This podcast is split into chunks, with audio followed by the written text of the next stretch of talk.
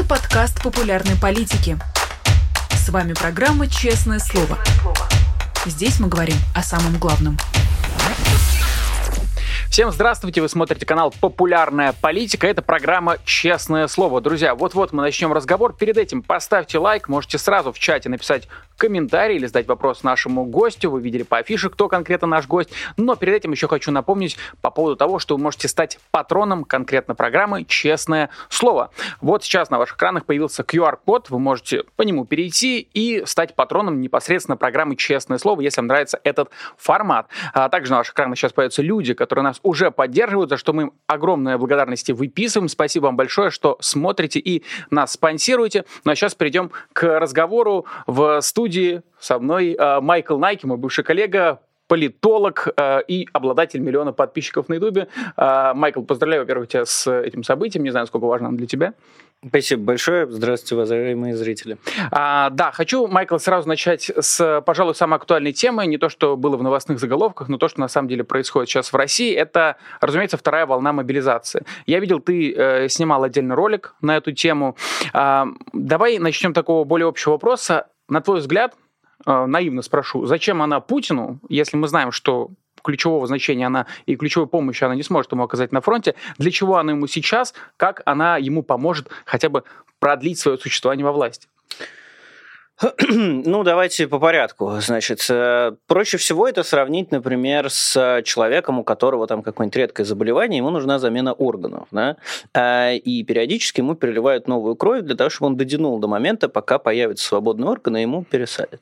Поэтому мобилизация на самом деле являлась одной из немногих мер, которая действительно повлияла на эту войну. Не перевернула ее, не изменила общие тенденции, но, однако, замедлила наступление ВСУ. Мы это видим на линиях фронта, а, потому что под тем же Сватово, например, и на других направлениях, собственно, приток новой живой силы, а именно мобилизованных, позволил э, несколько стабилизировать фронт. Да. Владимир Путин решение о первой мобилизации тоже принимал довольно быстро, и это было видно. Он не успел к этому подготовить никого, ни собственное окружение, ни военкоматы, ни Министерство обороны. То есть он это делал довольно резко. Почему он делал? Для того, чтобы понять вторую волну мобилизации, нужно сначала вспомнить про первую. Да. Что тогда происходило? Происходило. Тогда было большое отступление, бегство российской армии из Харьковской области, э, где они, бросая технику, просто сверкали пятками, а ВСУ, соответственно, это было первое крупное их а, вот это вот прерывание полуторамесячного затишья.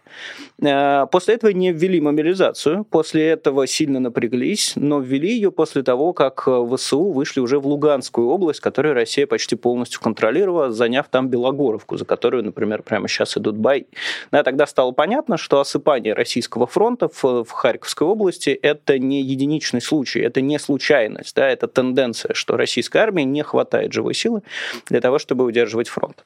Поэтому была объявлена мобилизация 21 числа, была объявлена довольно спешно, мы видели, какой кавардак это все сопровождало и продолжает сопровождать но при этом удалось довольно быстро насытить фронт большим количеством живой силы, э, что с точки зрения российской власти имело и минусы, да, то есть это неподготовленные люди, без всего, которые, ну, просто идут умирать. Был ряд там протестов, в том числе в Дагестане, да, было большое количество недовольства, и его становится только больше, когда люди уже сейчас понимают, что вот все вот эти рассказы Владимира Путина про то, что воевать будете только в тылу, значит, вообще просто мощно кайфанете, там из автомата постреляйте по Пиво мишени, попьете, да? Пиво попьете. Мы же помним все эти видео, где огромное количество там, там 40-летних мужиков едет, бухает, радуется, песни орет, да, ну вот сейчас им, что называется, не до смеха после того, как они начинают узнавать, что там с ними происходит на этом самом фронте, сарафанное радио работает даже в условиях блокировки там почти всех медиа и всего прочего, и полного отсутствия информации. Поэтому мы видим рост и процесс там бунтов мобилизованных. Ну, практически каждые три дня появляется рассказ о новом.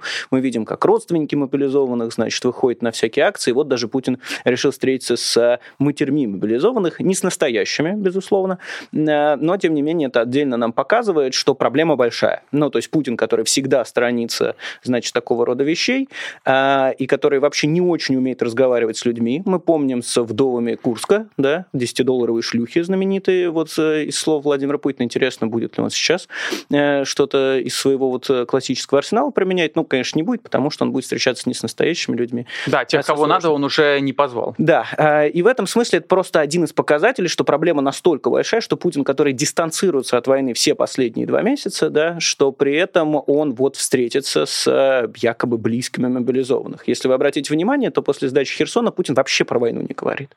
Да, что он там несколько дней назад э, с Патрушевым Индейк обсуждал, где они на заднем плане бегали, да, вот это вот все. Помним, как он колесо открывал. Колесо он открывал еще, когда Харьковское было отступление, но после Херсона он ни слова не сказал про войну. Да, какие-то приказы якобы подписывает, но вообще у него там индейки, встречи, что-то ОДКБ, что угодно, кроме войны. Потому что Владимир Путин по старой своей привычке максимально дистанцируется от того, что плохо. Да, а в, на войне сейчас все у России достаточно плохо, несмотря на то, что при этом плохо оно умудряется делать хуже всем, включая Украину обстрел.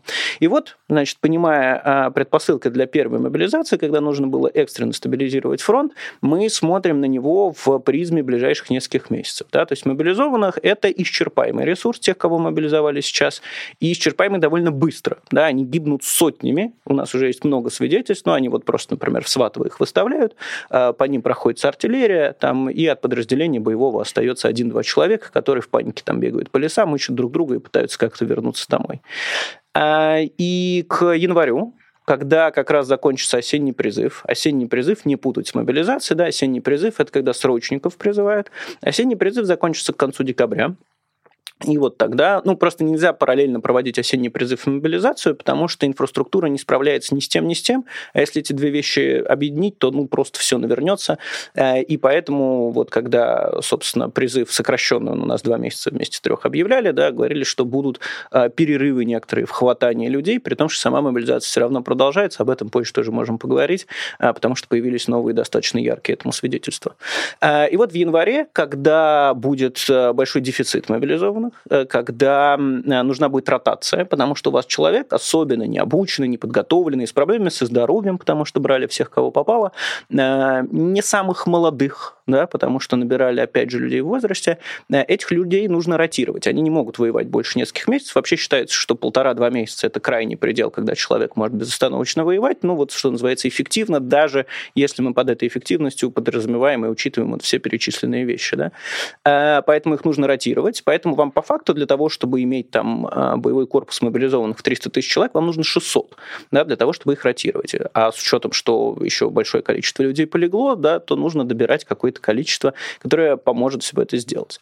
А это то, что касается обоснований. То есть ответ на вопрос, зачем это делать, да, зачем мобилизовывать еще людей, а, потому что глобально это все помогает Путину с одной единственной целью – тянуть время да, потому что сейчас он находится в ситуации проигрыша, ну, то есть Россия идет по нисходящей, сдает город за городом, населенный пункт за населенным пунктом, э, и в этом смысле не имеет какой-то возможности для того, чтобы начать куда-то продвигаться. Да, если мы говорим про то, что Россия еще там с января-февраля попробует куда-то идти в атаку, то нужно еще больше людей, да, поэтому тут там еще большая волна мобилизации. А... И Владимир Путин, сейчас секунд последнюю вот эту вещь скажу, Владимир Путин затягивает время, а, потому что он надеется, что что-то случится. Да? Вот, что-то случится, ты имеешь в виду, ну вот, вульгарно выражаясь, случится какой-нибудь черный лебедь, который, э, ну, в случае Путина это будет белый лебедь, который поможет ему как-то воспользоваться, появится окно возможностей, он как-то в него впрыгнет. Э, ты можешь себе представить, что это может быть, даже хотя бы в, согласно его логике? Я могу тебе сказать, на что он рассчитывал, э, чего не оправдалось, и на что он, скорее всего, рассчитывает сейчас. Значит, на что он рассчитывал? Во-первых, он рассчитывал на то, что Европа останется без э, тепла, это была серьезная ставка, это газовая война называется, э, но ему не очень повезло сразу по двум направлениям. Первое – это погода, потому что зима теплая, ну, то есть, по крайней мере, ее обещают теплую. Тут глобальное потепление сыграло несколько, так сказать, иронично в этом конфликте, да, то есть при том всем ужасе, который она может сулить нам впоследствии, а в данный момент времени оно скорее сыграло на руку, э, что называется, стране добра и э, западному миру, поддерживающему Украину. А с другой стороны, он недооценил возможности по а, различному перенаправлению газовых потоков, э, жиженного газа того же, поэтому мы не видим какой-то астрономической цены на газ, да, мы видим, что она снижалась какое-то время, сейчас находится на определенных показателях, которые далеки от того, чтобы европейцы взвыли и сказали, о, Путин, мы готовы тебе все простить, только дай нам немножечко газу. Поэтому газовую войну Владимир Путин проиграл. А у него был другой расчет, у него был еще расчет на американские выборы. Ему казалось, что... Э, у многих был такой расчет, честно говоря, э, что трамписты как-то наберут мощь, займут там одну из палат целиком э, и прочее, прочее. Это тоже не сработало.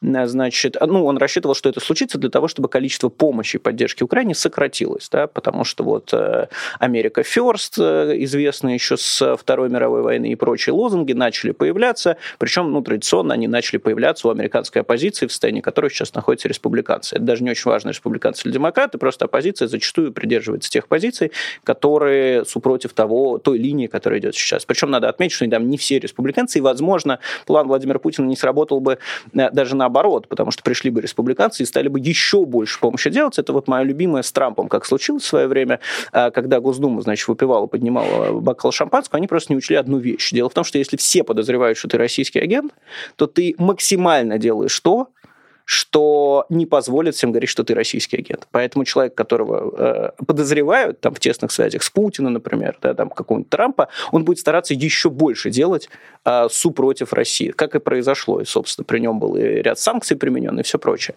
Но неважно. Суть в том, что ожидания в любом случае не оправдались. Э, поэтому сейчас Владимир Путин, э, собственно, пришел к третьей тактике, да, третьей тактике э, части войны на истощение. Это терроризирование Украины, удар по энергетической инфраструктуре, структуре в надежде, что а, чем дольше он это делает, чем больше будет проблем появляться у Украины в тылу, да, то есть чем больше будут люди без света, а надо сказать, что эффект от ударов по инфраструктуре, он накапливающийся. Да, то есть э, вот вы в моменте ударили по каким-то электростанциям, их даже починили, все привели. Но чем больше вы бьете, тем, ну, то есть как там проблема решается, да, перераспределением электричества с других электростанций. А чем больше вы их устраняете, чем больше вы наносите вреда и ущерба, тем сложнее восстанавливать. И вот накапливающийся эффект приводит к тому, что у вас все больше и больше периода отключения, а скорее появляются периоды включений. А, он надеется, что это измотает Украину, он надеется, что а, это запугает Украину, и через долгое время такой осады, а это фактически такая террористическая осада, да, надо отдельно заметить, что в целом удар по гражданской инфраструктуре, то есть по электростанциям, это военное преступление. И в этом смысле а, вот эти вот удары по энергетической инфраструктуре, а, они чем еще поразительны, что Россия их признает. Ну, то есть Владимир Путин буквально говорит, я совершаю военные преступления примерно раз в два дня. Да, без там уже, без суда, без всего, просто явка с повинной, когда каждый раз, когда российское официальное лицо говорит, что да, мы бьем по энергетической инфраструктуре, это роспись военным преступлением, потому что это запрещено Женевской конвенцией. А, и в этом смысле он надеется, что мнение общественное в Украине изменится, то есть а, замерзшие запуганные, как он представляет, да, люди без электричества начнут требовать мира любой ценой, э, и, соответственно, Украина пойдет на переговоры, которых Путин запрашивает уже там месяца два-три, и на выгодных для России условиях. Потому что задача Путина сейчас не выиграть эту войну. Такой задачи перед ним стоять не может, а потому что какой бы он ни был э, как это сказать, специфический человек, да, он, ну, какая-то связь с реальностью у него есть, поэтому он понимает, что нет ситуации, при которой он эту войну выигрывает, да, поэтому они говорят, у нас уже нет цели, значит, поменять правительство в Киеве и вообще... Мы уже забыли, что все такое. вот это нет, там только какой-нибудь Роман Голованов, значит, этот, э, э значит, э, как, как назвать-то без мата, значит, прихвостень да, Соловьева рассказывает про десатинизацию, но глобально вот уже все, от всех целей отказались, от всех планов отказались, понятно, СВО идет по плану, как всегда, но план вот не понимает уже даже в студиях пропагандистских каналов, где, когда начинают говорить, а план-то все идет по плану, все усмехаются, потому что понятно, что нет. Поэтому задача Владимира Путина – это выйти из этой войны с наименьшими для себя издержками, то есть сохранив власть, а для чего нужно сохранить какие-то хотя бы оккупированные территории для того, чтобы что-то демонстрировать. И вот, собственно, он тянет время для того, чтобы э, по его расчету либо Европа сломается, либо Америка сломается, либо Украина сломается. В общем, кто-то сломается, сломается, и он этим воспользуется. А, поэтому и нужно затягивать все это в том числе на фронте. А живая сила мобилизованных – это некачественная живая сила, но из-за того, что ее физически много, да, она оказывает влияние. Ну, как в лес вы вот идете, комары как-то к вам пристают, э, они не то, чтобы могут вас убить, они даже не то, чтобы могут сильно нарушить ваши планы, но, значит, очень назойливые, э, и отмахнуться вы от них так просто не можете, а если их совсем много, то всю кровь из вас попьют. Э, и в этом смысле мобилизованные работают по примерно такой же схеме. Это все, что касается а, причин того, что может быть вторая волна мобилизации. Ну и самое важное, что мы видим очень много косвенных признаков. О, того, Майкл, пока мы не перешли к признакам, я как раз э, хотел об этом тоже подробнее остановиться, поговорить. А, но перед этим, э, раз что ты упомянул, что Путин а, пошел уже на откровенный шаг, это ну, буквально терроризм да. в отношении Украины, а, то, что сейчас э, происходит, и мы видим, как пропаганда даже не стесняется, они говорят о том, что нет понятия там гражданская инфраструктура во время войны. Мы бомбим по этим объектам, потому что это влияет на войну, влияет, значит, на, на нашего врага. И в рамках этого мы видим новость, что Европа, Европарламент объявляет Россию государственным спонсором терроризма, хотя были и обсуждения о том, чтобы признать государством террористом. А, на твой взгляд, вот этот статус, это нечто просто символическое или что-то более серьезное, что показывает о окончательном и вот безвозвратном э, разрыве отношений? Хороший вопрос. Э, ну, окончательный безвозвратный разрыв отношений, он может быть и так, без статуса да, государства-спонсора терроризма. Э, чисто формально можно подвязать э, всякие там вещи. Ну, например, вот есть группа Вагнера, да, которая м, является незаконным вооруженным формированием. Российское государство ее спонсирует в том или ином виде, да, то есть фактически спонсирует ну, незаконное вооруженное формирование, которое идет и стреляет и бомбит, это, по сути, террористы являются. Другое дело, что у нас нет похожих прецедентов в, в современной юридической истории, по крайней мере, мне они неизвестны, поэтому очень сложно оценить, как именно это повлияет. Проблема в том, что военные преступления, вот если мы какую шкалу себе представим моральную, да, военные преступления хуже терроризма. Ну, то есть они, э, не то чтобы есть прям какая-то классификация, да, mm-hmm. где ты там палочкой указываешь, там он тебе, знаете, как-то боксерскую грушу да, бьешь, да. и там, там выше, выше. Насколько ты выбил. Да. Но проблема в том, что что такое, по сути, военное преступление, агрессивная война? Это институционализированные, то есть со стороны государства действия, приводящие к смертям и гибели. Да? Терроризм в этом смысле террористические организации это просто более мелкие юниты. Да? То есть террористическая ячейка, террористическая группировка, она меньше, чем государство. А по сути своей террор – это тактика запугивания запугивания, которое может быть и без террористических преступлений, но военные преступления в сравнении с террористическими, они, что называется, хуже, и даже сроки по ним побольше. Вот. Поэтому с точки зрения, там, допустим, будущих судебных процессов в Гаге, везде там, в отношении Путина и в отношении конкретных солдат, а, тут не очень понятно, насколько это отягощает историю. Единственное, что можно сказать, что эм, если Россию признают государством-террористом, а не спонсором терроризма, то здесь начинаются юридические нормы, которые действуют в отношении любого вида коммерческого взаимодействия. То есть если, например, есть государство, которое признано терроризмом, и вы входите в организацию, которая это признала, например, на уровне ООН признается, вы там, как Соединенные Штаты есть в ООН, да, Значит, любое ваше коммерческое взаимодействие с, с Российской Федерацией будет спонсорством терроризма. Да? Э, или если вы там Казахстан, или если вы Китай. Да? И вот здесь уже наступают какие-то юридические последствия. На уровне Европарламента, особенно со статусом государственного спонсора терроризма, то есть наступают, наверное, какие-то дополнительные ограничения. Но проблема в том, что а нынешние все ограничения, юридические и политические, связаны исключительно с политической волей. То есть достаточно политического воля для пятого пакета санкций. Ввели пятый пакет санкций. Да? То есть и в санкциях самих делается максимум из того, что может делать как считает она сама, да, Европа и отдельные ее страны в данный момент. Они вводят санкции на национальном уровне и вводят санкции на уровне ЕС. А больше, чем они вводят, они в целом вряд ли способны сделать, иначе бы они вводили. Да? А сейчас плюс начнет действовать эмбарго, это тоже довольно интересно, вместе с потолком цен. Пока мало есть понимания, как именно это будет работать, но вот мы все, что называется, смотрим, затаив дыхание.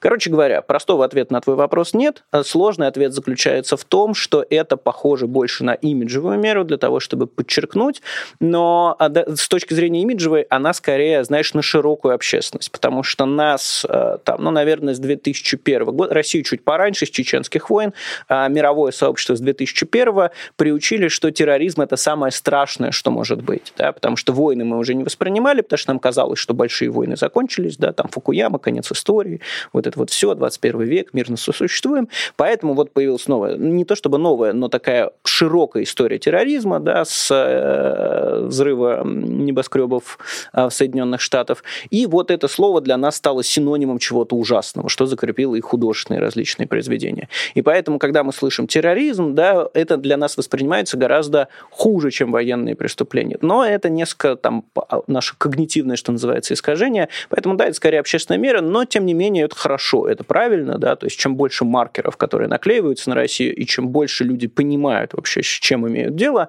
тем лучше. А, потому что это влияет и на поддержку Украины, это влияет и на требования со стороны людей большего количества санкций, меньшего количества взаимодействия с Россией, и влияет на контрагентов России, которые 10 раз задумываются о том, чтобы с ней взаимодействовать. Да? Вот, например, там, не знаю, сегодня Никол Пашинян пожимал Путину руку. А, аукнется это ли ему после войны или нет? Я думаю, что аукнется. А, и я думаю, что каждый лидер современной страны должен это понимать, что то, что вы делаете сейчас, это будет как ретроспективно фотографии там с условным Гитлером, Гиммлером, Гиммлем, э, фу, Гиммлером, Гиммлером да, да, извините, Гиммлером и э, Геббельсом. Да, то есть вот когда мы сейчас, э, там, не знаю, что называется, там, не спрашиваете о, о, о, у людей о доходах и их возрасте, не спрашиваете у Volkswagen, что он делал да, с 39 по 45 год. Да, и вот эти вот все фотографии, это яркое свидетельство того, что такие вещи не забываются. Да, и не в отношении Такаева, который занимает что называется, двоечную позицию, не в отношении Пашиняна, который, да, зависим от России, но все равно. Да? Э, и вот чем больше таких маркеров будет и на Путине, и на России, тем больше будет пониманий барьеров контрагентам, а, которые сейчас России, ну, кто-то помогает, а, кто-то там, исходя из своей выгоды, кто-то исходя из там обязательств, которые есть по международным соглашениям. Поэтому, да, в любом случае, этот шаг правильный э, с точки зрения влияния, потому что все, что можно сейчас делать, э, все все делать надо. Ну и возвращаясь, собственно, к истории с э, мобилизацией, мы так немножко отошли в сторону и продолжаем, в общем, эту тему обсуждать. А, мы остановились на том, что уже есть конкретные свидетельства, которые указывают на то, что вторая волна мобилизации точно будет, и к ней уже готовятся. А вот что, какие наблюдаешь ты признаки этого? Начнем со свежего. Э, значит, некоторое количество комбатантов российских, которые по контракту служат, запросили их контракт остановить и вернуть их домой. Почему мы вообще это обсуждаем? Потому что чем характеризуется мобилизация, да, там, если вы откроете приказ о мобилизации, там указано, что на время мобилизации э, люди, которые служат по контракту, не имеют права отказываться от своего контракта, разрывать этот контракт и, что называется, езжать домой. А если мобилизации нет, то вы имеете полное право это делать и стать человеком, который просто расторгнет контракт с Министерством обороны, с Росгвардией, неважно, и поедет домой. И вот, э, когда Путин рассказал, что он, значит, отменил мобилизацию, э, и мы с Русланом и многие другие люди сказали, слушайте, ну окей, давайте посмотрим, пусть кто-нибудь напишет вот этот запрос на то, что все, не хочу больше воевать, э, значит, давайте приостанавливать контракт. Ну, люди написали, на что им ответили, Никакого приказа не поступало. Э, значит, э, мероприятия по частичной мобилизации, я цитирую из ответа, не окончены. Поэтому продолжать воевать дальше. То есть у нас появилось юридическое подкрепление того, что вот эти вот все рассказы про то, что мобилизация закончилась, и вот, ну, я же на словах сказал, да, разве что они не добавили слово пацана. Э, это все чушь собачья. Значит, положение мобилизации продолжает действовать. Значит, теперь про другие косвенные признаки. А, во-первых, есть госкомпании, которые продолжают отправлять своих специалистов на а, мероприятия по повышению квалификации по мобилизации. Во-вторых, всем военкоматам сказали привести в нормальное состояние базы а, и, значит, да, оснастить себя электронно и прочее, прочее на предмет возможностей для того, чтобы проводить мобилизацию. Когда спросили, слушайте, а это что, для второй волны мобилизации? Спросили там журналисты, ну или люди, которые себя так называют. Сказали, нет, нет, нет, нет, нет, это просто на будущее, мало ли что. Вдруг там чего случится. Дальше очень интересная история с Минцифрой. Э, просто потрясающая. Значит, Минцифра запросила бронь э, на, для сотрудников в целом. Угу. Вот говорят, как нам теперь бронировать людей? Да? При том, что история про бронь от э, Минцифры она была именно про мобилизацию. И вот мобилизация типа закончилась, они сказали, нам вот надо бронировать людей как-то. Как нам это сделать заранее? Им сказали, уважаемые Минцифры, а это вы зачем бронируете? Мобилизация же закончилась. Не власти им сказали, а типа снизу. Им постучали, сказали, тук-тук, здравствуйте, а вот э, расскажите, пожалуйста, а вы зачем? Вам, вам бронь на что? Вы что-то подозреваете? Может, какая-то информация у вас есть? Сказали, нет, нет, нет, нет, нет, вы нас не так поняли. Мы хотим бронь для обычного призыва срочников. Что, конечно, вызывает больше вопросов, чем ответов, потому что, во-первых, в законе о призыве нет никаких исключений для айтишников. Ну, то есть обычный срочный призыв, он никаким образом не поменялся за время ведения этой войны. Поэтому, чтобы там Минцифра не хотела, они не могут. Ну, просто физически это сделать, ну, это никак юридически не оформлено. А второе, призыв вот уже почти закончился. Ну, то есть остался месяц этого призыва, и в этом смысле, опять же, не очень понятно вот эта вот технология бронирования, о которой они вспомнили в середине призыва, тоже непонятно, как это вообще может работать. Поэтому, судя по всему, они просто готовятся к следующей волне мобилизации, ну, а здесь попытались как-то отбрехаться. То же самое мы видели с законопроектом, который был в Госдуме э, по поводу уклонения от мобилизации, потому что была большая, э, был большой пробел. Ну, то есть за уклонение от призыва есть уголовная статья, это если вам вручили повестку, и вы не приходите. А в мобилизации такого нет. Поэтому, как только Путин сказал о завершении мобилизации, тут же группа депутатов, причем, надо сказать, не, ну, а, вообще тот, кто давно следит за Госдумой, понимает, что там есть депутаты, которые предлагают какие-то законопроекты просто, чтобы попиариться, да, вот как это Мизулина младшая, значит, такая, давайте внесем игры в закон об ЛГБТ да, пропаганде. Да, да, да, У меня есть один знакомый, значит, который, что называется, видеообзорщик, э, Игорь. Э, и он тоже там, типа, разнервничался. Я ему сказал, во-первых, что ты нервничаешь, война идет, какие нафиг игры. А во-вторых, говорю, слушай, это Мизулина, это не важно, что она там предлагает, это вообще, это никакого отношения не имеет к реальности. А, ну вот, собственно, вчера то же самое сказали в Госдуме на слушаниях, сказали, слушайте, это все какая-то чушь, э, не будем это рассматривать. А есть группа депутатов, предложения которых, э, как называются, проходные. И вот то самое по, по уголовному, уголовной ответственности за уклонение от мобилизации, организации было как раз подано группой э, единороссов, и оно было проходное, что называется. В смысле, проходило. Не в смысле проходное, как вот это неважное, а uh-huh. именно проходило. И тут же все начали открещиваться от него и сказали, нет-нет-нет, это мы напутали. Ну, то есть, скорее всего, они просто спалились. Сейчас, ближе к январю или там, после, там, на следующий день после объявления мобилизации, они как-то соберутся, неважно, внеочередным или очередным совещанием, и за день все в трех чтениях примут, через день Путин подпишет. Да? То есть база готовится. Правовая база. И повестки раздают. Ну, то есть раздают повестки на январь. При этом э, часть из этих повесток там написано, что для сверки данных, и люди говорят, ну, давайте сверять данные, типа, что до января-то ждать? Зачем? Ваше время отнимать, наше время отнимать. Давайте сейчас сверим. Говорят, нет, нет, нет, нет, вы в январе приходите, сейчас не надо. Сейчас, говорят, ну, зачем? Ноябрь, ноябрь, давайте в январе. В Петербурге, вот. в частности, такая история В Петербурге, была, да, в Адмиралтейском, по-моему, районе. Э, там, кстати, обратите внимание, что вместо человека ходила его жена. Очень правильно. Если вдруг я знаю, что до сих пор остались люди, которые, а вот мне только уточнить военкомат, еще что-нибудь. Кошка заглянул. Да, да, да, да, да, да, да. Вот э, таких, кстати, несколько мертвых есть айтишников, которые тоже просто пришли что-то уточнить. Вот, поэтому, да, отправляйте жен, матерей, юридического представителя, если хотите. Все это делать можно, э, можно делать доверенности, живее будете. Э, и в этом смысле в итоге у нас есть как и юридическая подготовка, так и буквально прямые какие-то указания, да, то есть различные различные повестки. А, подготовка госкомпаний и госучреждений, которые отправляют своих специалистов на повышение квалификации по мобилизационным мероприятиям.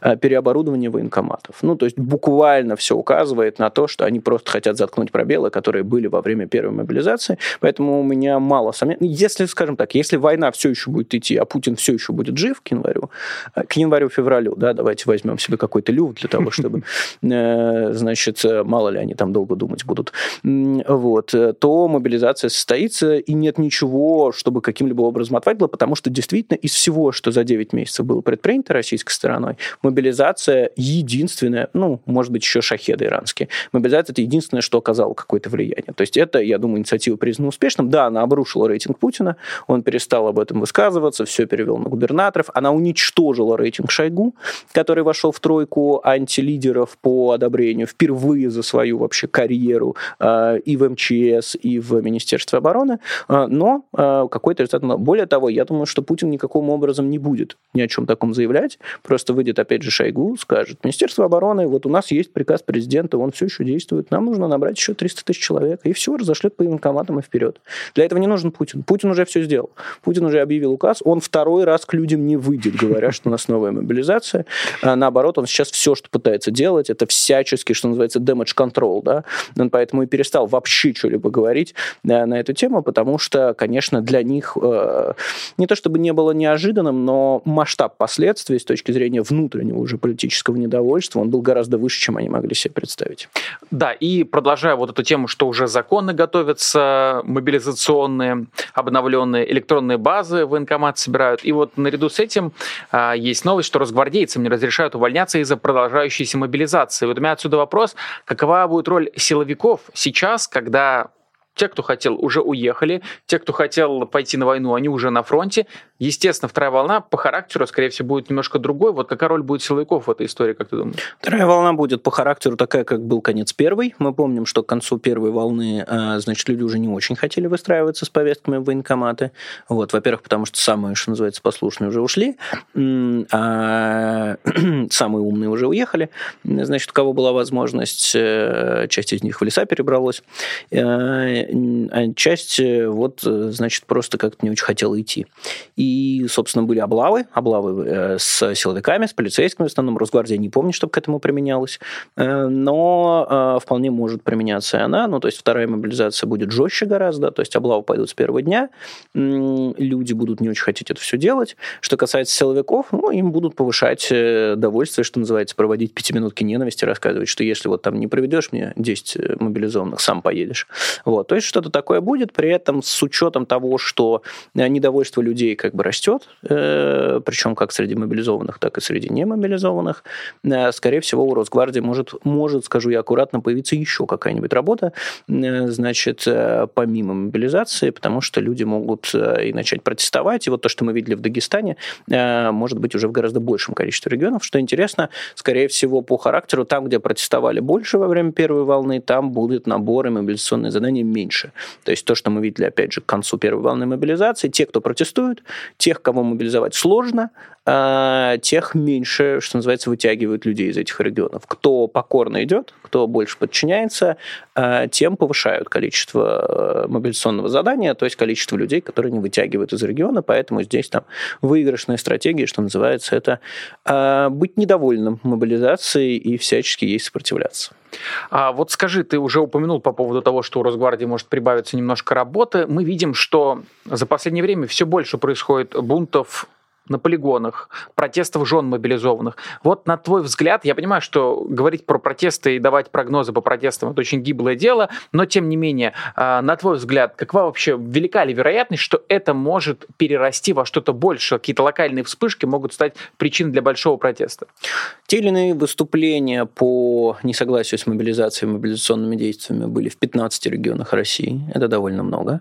А, они носили разный характер. Где-то люди выходили даже Помните такое давно забытое слово с одиночными пикетами? Да, я даже удивился, когда увидел, да, думаю, сколько, сколько да. лет я их не видел практически. А, не лет, а месяц. При, при этом надо сказать, что м, власти, у властей очень большая проблема с этим, потому что у них есть два варианта реакции, плохой и очень плохой.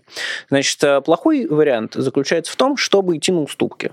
То есть, когда бунтуют мобилизованные, говорит, да-да-да, мы все поняли, мы вас услышали, сейчас мы там вам привезем каски, жилеты и все прочее.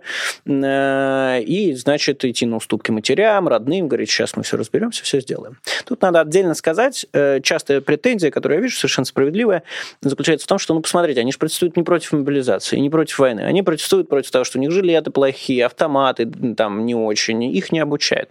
Тут надо понимать специфику. Дело в том, что если вы начинаете протестовать против войны, то вы для этой системы очерчиваетесь как враг, более того, воспринимаетесь а, другими гражданами тоже как враг. Да? То есть вы становитесь вот тем самым элементом, который принадлежим мы с тобой, да, с уголовными делами и всеми прочими плюшками. Поэтому люди э, выражают свое несогласие, свой протест в тех формах, которые пока для них кажутся относительно безопасной. Да, то есть жалобы на... Вот очень характерный пример – 12 мобилизованных, если я правильно помню, э, на линии фронта отказались воевать, сославшись на то, что их не обучали. Парадокс в том, что их обучали дольше, чем кого-либо. Их обучали полтора месяца. Эти люди приехали из части, которые обучали полтора месяца, возили на стрельбище и все такое. То есть речь когда они говорят обучение, это уже не совсем про обучение, да, потому что ну, полтора месяца достаточный срок считается, ну, в идеале два, но тем не менее, для обучения. Да. А, просто это тот вид протеста, который а, властями пока не стигматизирован. То есть они такие, да-да-да, перегибы на местах, сейчас все поправим, там Анастасия Кашеварова напишет пост, что вот, что вы наших молочек не экипируете, Маргарита Симоньян перескажет мемы из интернета и скажет, что так быть не должно. Поэтому это для них относительно безопасная форма протеста, как и для жен. Да? Если ты выходишь с плакатом «Путин убийца вор», тебя вяжут где-то за 2-3 секунды, а лепят тебе дело за дискредитацию и сажают. Поэтому ты выходишь с плакатом, там «Наши мальчики, не знаю, без бронежилетов, армия провалилась». Да? И с одной стороны ты как бы выступил против, с другой стороны ты как бы в общей логике поддержки, поэтому если будут крутить людей которые говорят, что типа, да мы за армию, мы за войну, мы за все вот это вот, только открыть получше, то это уже двусмысленность создаст внутри власти. Но, впрочем, это предполагает как раз второй вариант, к которому мы сейчас перейдем. Поэтому все эти протесты, они ширятся, и почему это плохой вариант для власти идти на сотрудничество, что называется, да, э, выполнять, собственно, требования протестующих. Дело в том, что плохая экипировка в российской армии и плохая логистика, и отсутствие обучения не потому, что какой-то злой Путин не хочет, чтобы они были. Путин, конечно, злой, э, если не сказать хуже, но мы все-таки в каком-никаком эфире, э, поэтому не буду употреблять весь набор эпитетов, которые можно, обычно... Можно в чате написать. Да, напишите в чате, вот, надеюсь, вас не будут банить за всякие, значит, нехорошие слова, а, потому что, мне кажется, они все по делу, кроме давайте только избежим гомофобной риторики и катаклизмов. А, но, значит, российская власть и нынешняя армия просто не может обеспечить людей. Когда было начало этого вторжения, 24 февраля, российские контрактники были без экипировки, без буржуек, когда еще снег лежал, без ботинок, без обмундирования, без касок. Да? И это тогда речь шла о группировке в примерно 180-200 тысяч человек. Сейчас к ним добавилось еще 300 тысяч. Вы откуда возьмете это все? Оно откуда у вас появится, родится? Да? Нет, можно, конечно, думать, что там под, под Кремлем у Путина там бункер, в котором находится там 5 миллионов винтовок, 5 миллионов бронежилетов, 5 миллионов касок. И если в деньгах пересчитывать, то во дворце примерно столько всего и есть, да, который он построил. Но он выбрал... И места хватает, как мы да, он, он, он, он выбрал дворец, да. А, вот, поэтому этого всего тупо нет да, поэтому не дают чего-то не потому, что не хотят давать, потому что нет. С обучением та же фигня. Огромное количество российских офицеров уже погибло в Украине а, в первые месяцы, и вообще самые боеспособные подразделения понесли гигантские потери. А, поэтому обучить некому. Там довольно много таких, знаешь, забавных случаев. Солдаты просто жалуются ну, вот этих набрали по мобилизации, там, э, как они называют, кузьмичей, да, 30-40 угу. лет мужики, э, значит, не в самой атлетичной форме, не самой спортивной, а офицеров нет. Поэтому их обучают 20-21-летние офицеры, значит, которые вот только-только сами оперились. И такой, типа, 40-летний, 45-летний Кузьмич говорит, да кто-то такой щегол вообще, я щелбан тебе дам, ты отлетишь. Собственно, что-то похожее мы видели недавно в парке Патриот, там, mm-hmm. правда, офицер был в возрасте, что не помешало вот такому там здоровому парню э, всячески рассказывать офицеру, что он не прав. И в этом смысле э, ничего не может поменяться. То есть сколько бы там не было протестов или чего-то такого, не может из ниоткуда родиться экипировка, да? А, но при этом власть а, хочет симулировать, что да, вот мы вот кого-нибудь, э, значит, экипируем и все остальное, потому что она как раз хочет, чтобы вот те люди, которые якобы за нее, да, чтобы они не вставали в противофазу. Но в этом есть большая проблема. И она заключается в том, что как только ты, как мобилизованный, видишь, что власть идет на уступки, ты такой, а, а, а, я, а я что? А я чем хуже? И ты мобилизованный уже из другой части такой, так, а у нас почему вместо, значит, э, бронежилетов страйкбольные, а мы почему спим на полу? И когда ты видишь, что эта тактика успешная, да, то есть, что власть тебя не люлей тебе дает за это, да, а дает там что-нибудь, там, кого-то отправляют в увольнительные, например, с которых они не возвращаются, например, кого-то еще что-то, да, и соблазн для большого количества людей внутри этих мобилизованных, опять же, видя, что эти бунты успешные, тоже проводить бунты, вырастает.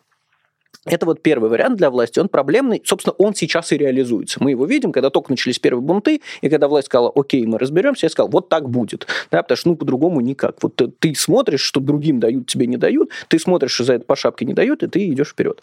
Значит, э, теперь второй вариант, который потихонечку начинает реализовываться сейчас, который очень плохой. Значит, очень плохой заключается в следующем. Ты в ответ на это начинаешь людей давить.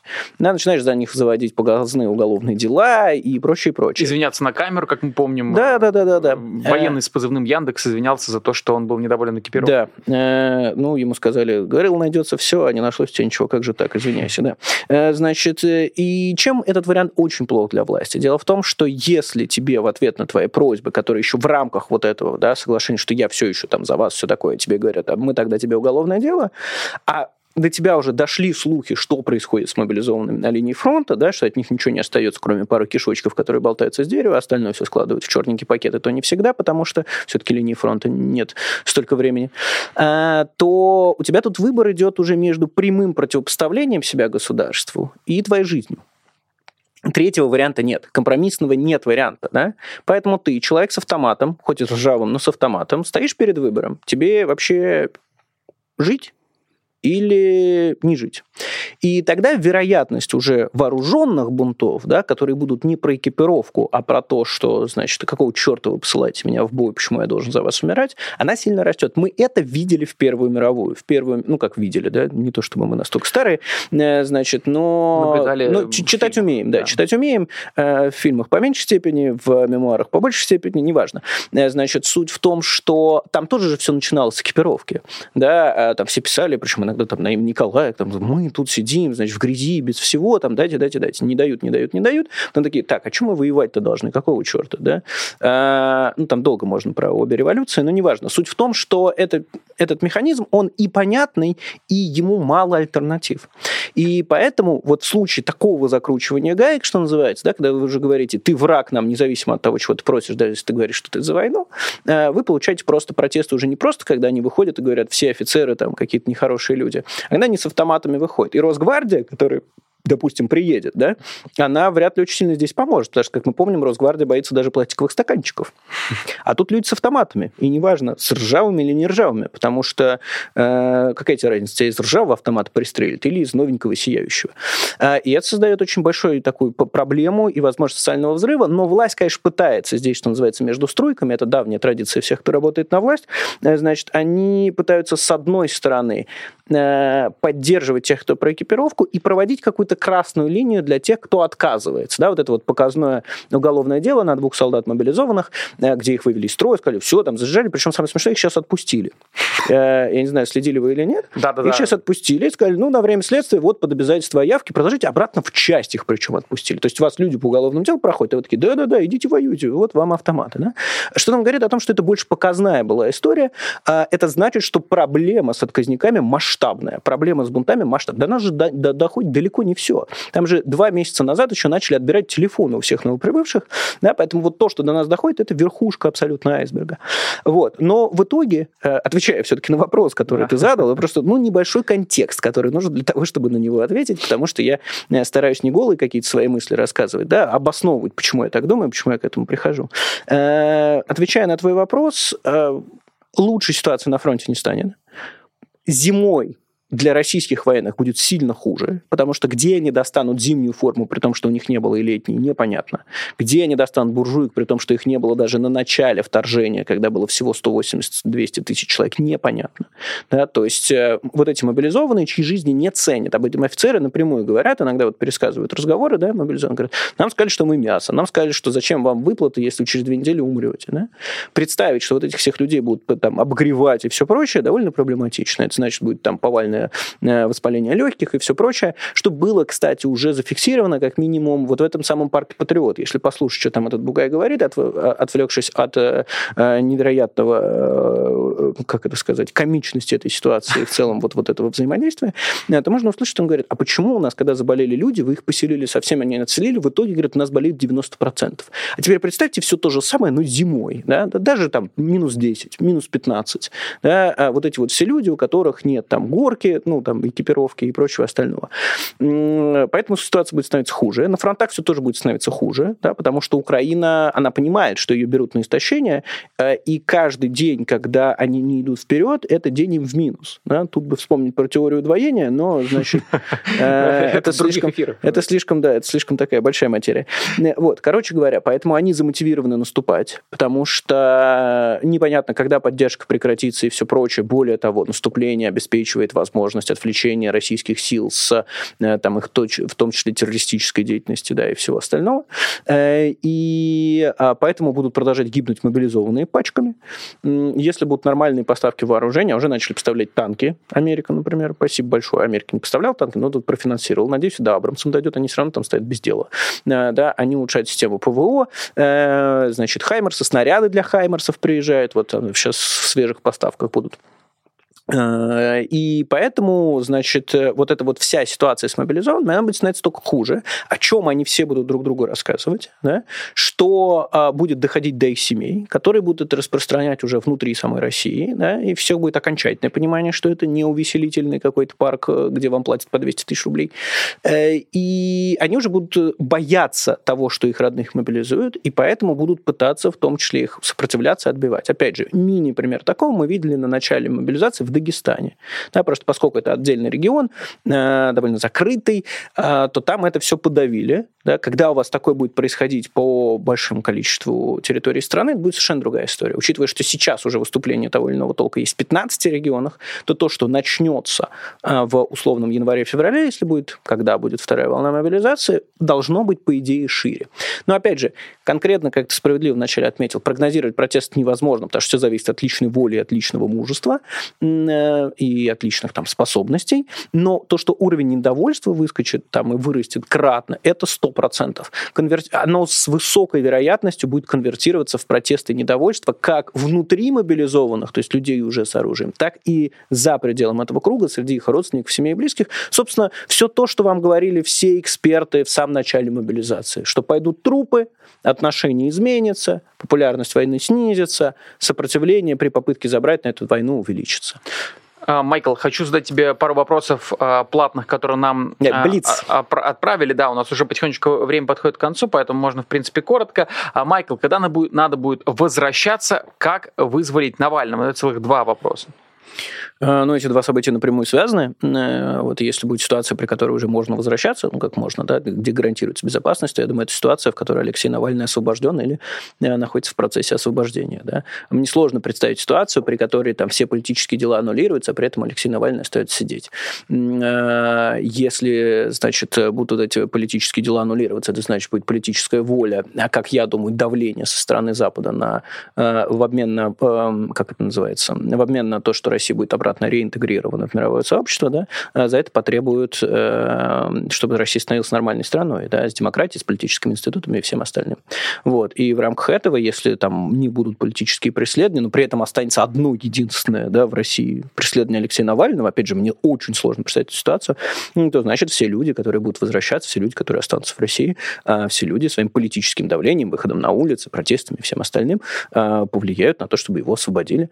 Вот. Но я думаю, опять же, что эти две вещи, то есть момент, когда можно будет возвращаться в Россию и освобождение Алексея Навального, напрямую связаны друг с другом э, и будут происходить примерно в один момент времени.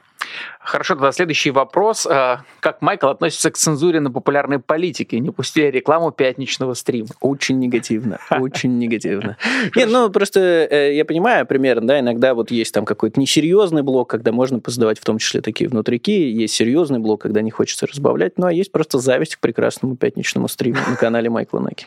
Майкл, я э, от себя хочу задать, рад, что последний самый вопрос, если не трудно ответить коротко. А, я вот, вот мы сейчас обсудили с тобой протесты жен мобилизованных, мы видели протесты, соответственно, эти бунты э, на полигонах, и на фоне этого мы видим некий, ну, такой, в интернете, в всяком случае, могу наблюдать, такой раскол людей, которые говорят, э, поддерживать этих людей не нужно, потому что они выступают не против войны, а выступают против того, что у них там снаряжение какое-то не такое. Вот э, не мог бы ты обосновать, если это соответствует там, твоему взгляду, с утилитарной точки зрения, почему этих людей все-таки нужно и правильно поддерживать? Скажи, пожалуйста, а как их можно поддержать? Ну, поддержать морально, хотя бы бы, хотя бы словами и, и хотя бы не говорить о том, что... Я ну, думаю, эта поддержка им нафиг не нужна. Я думаю, это дискурс внутри фейсбучный, внутри твиттерской.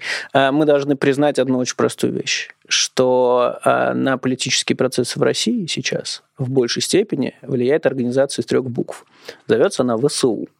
Э, мы же своими рассуждениями в фейсбуках, в твиттерах, там, значит, кто, как, что, где, когда, кого поддерживать, влияем примерно ни на что. Э, поэтому, мне кажется, каждый человек может в меру собственного понимания там, для себя решить, поддержит или нет, это касается исключительно этого человека. Э, освещать это, мне кажется, важно в любом случае, независимо от вашего отношения, потому что это буквально история о том, как приблизить окончание войны. А уж осуждать этих людей или не осуждать, это личный моральный выбор каждого, а в личный моральный моральный выбор каждого, который ни на что не влияет, подчеркну я, э, я предпочитаю не вмешиваться.